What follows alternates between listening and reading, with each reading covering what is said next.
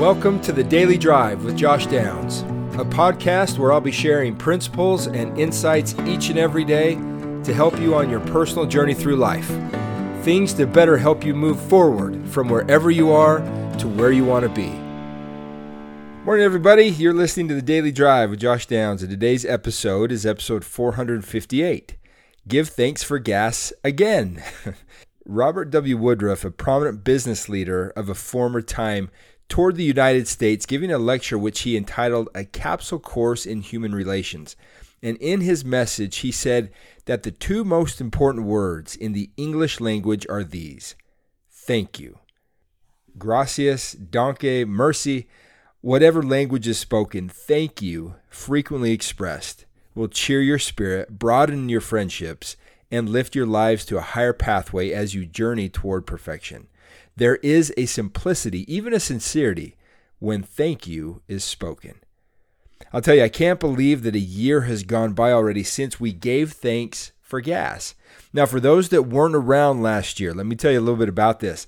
Last Thanksgiving, I was feeling pretty down and alone, having gone through a divorce and not having my kids with me for this particular Thanksgiving and having all my extended family all going to their in laws. I was once again reminded of how broken my life had become, and it became rather easy to feel sorry for myself. Well, as I happened to focus on gratitude during the month of November for this podcast, all the messages, all the principles, and stories that I found on gratitude inspired me to do something about it instead of just sitting around feeling sorry for myself. I always felt for those that have had to work on holidays especially gas station attendants. And so I thought maybe I'll do a little something to tell them thank you and just to show them gratitude for them working away from their family and friends so that I could better go and spend time with mine. So I simply started a Facebook fundraiser called Give Thanks for Gas, and I thought I'll try to just raise a couple hundred dollars to deliver a few pies, some thank you notes, and maybe some gift cards to a few local gas station attendants. Well, long story short, I raised close to $4,000, and several of us delivered over 40 pies, each with a thank you note and a $100 gift card, and basically went around Thanksgiving morning not delivering pies, but collecting hugs and smiles. It was the best Thanksgiving, in fact, I'd ever had. And the news even caught wind of it, and it just kind of took off from there. And this year, it has the potential to be even bigger. Now, I'm not sure what people will be willing to give as things are definitely tighter for everyone this year. But that's the beauty of something like this. Even if we only raise a small amount compared to last year, every pie we deliver impacts someone else for good. And so there's no way that we can possibly lose. Plus, every high school that I've gone to, put on assembly for recently, I've told this story and experience just to show kids how the best way to feel better about ourselves is to help someone else to feel better. And at every school I've spoken at, I've had so many kids come up afterwards saying that they want to be a part of it this year and help deliver pies. These are the kinds of experiences these kids need more than ever. These are the kinds of experiences we all need more than ever. Coming together and working together for a good cause can change all of our lives for the better. And honestly, I can't think of a better way to prepare for the Christmas season and invite Christ into our lives and into Christmas than by focusing the entire month before on gratitude and giving what we can and have to help bless the lives of others. Isn't that really all that he did? Isn't that what his life was all about? And can I make a quick observation? One of my favorite stories on gratitude from the scriptures is the story of the 10 lepers. And we often focus on the gratitude expressed by the one leper that returned to Christ.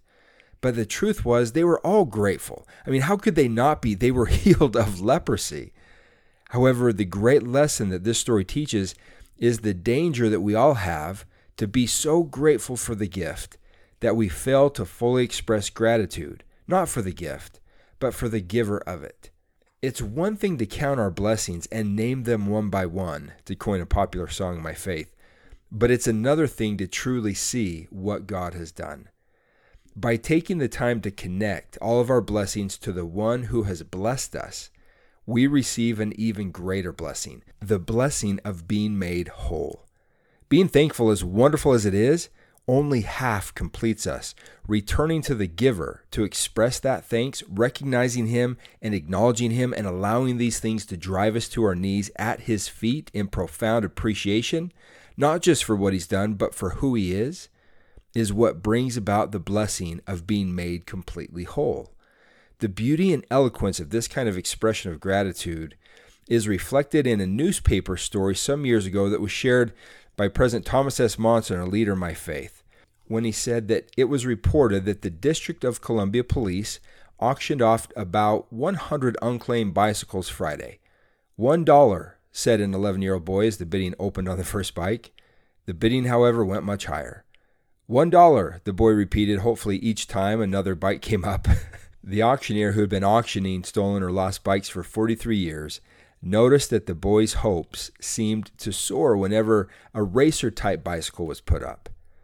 When there was just one racer left, the bidding went to $8. Sold to that boy over there for $9, said the auctioneer. He took $8 from his own pocket and asked the boy for his dollar.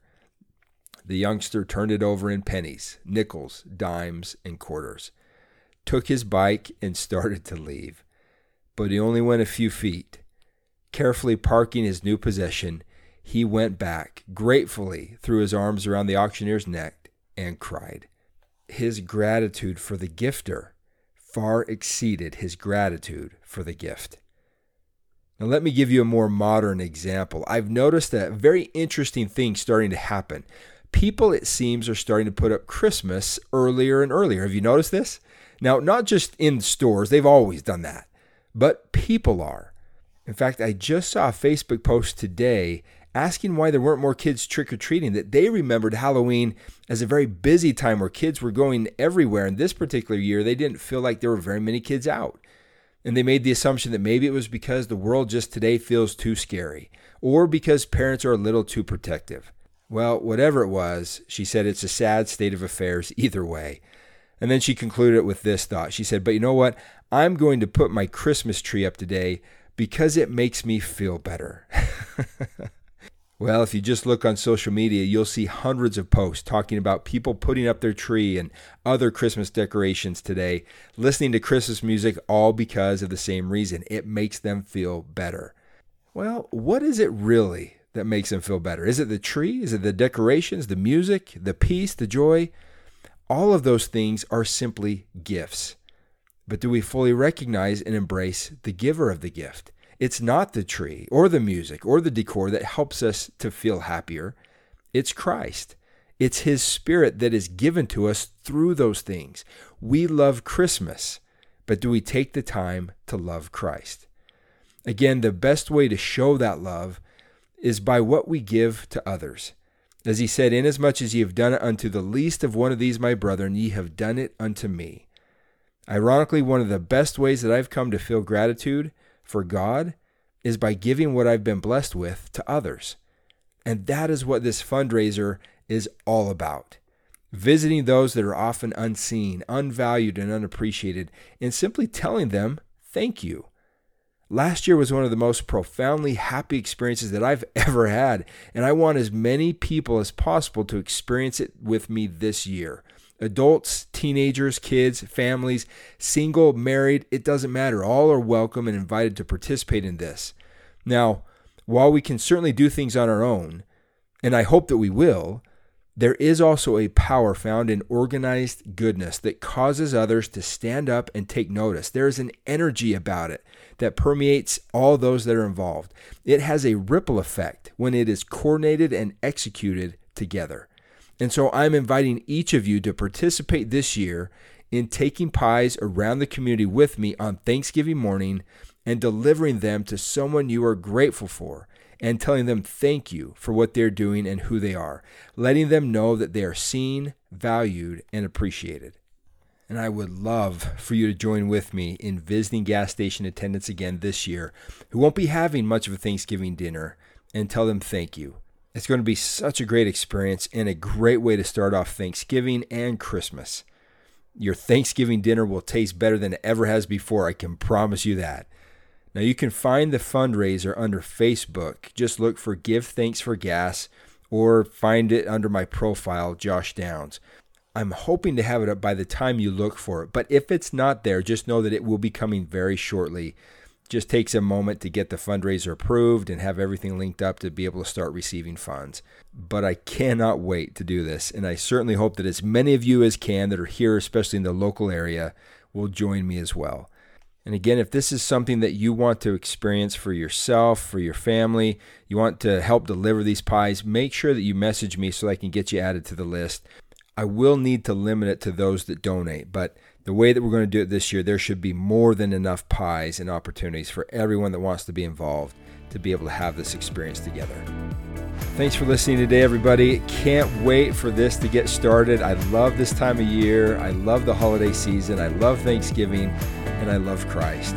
All of these things go perfectly together to help make it truly the most wonderful time of the year. And remember, especially this time of year, somebody very wise once said, It's not what you take, but what you leave behind that defines greatness. So, what do you say to helping me leave behind, through your support and donations, a little bit of that part of you that is the very best for others to have, to find, and to experience? That part that is comprised of love. Until next time, I'm Josh Downs, and you're listening to The Daily Drive.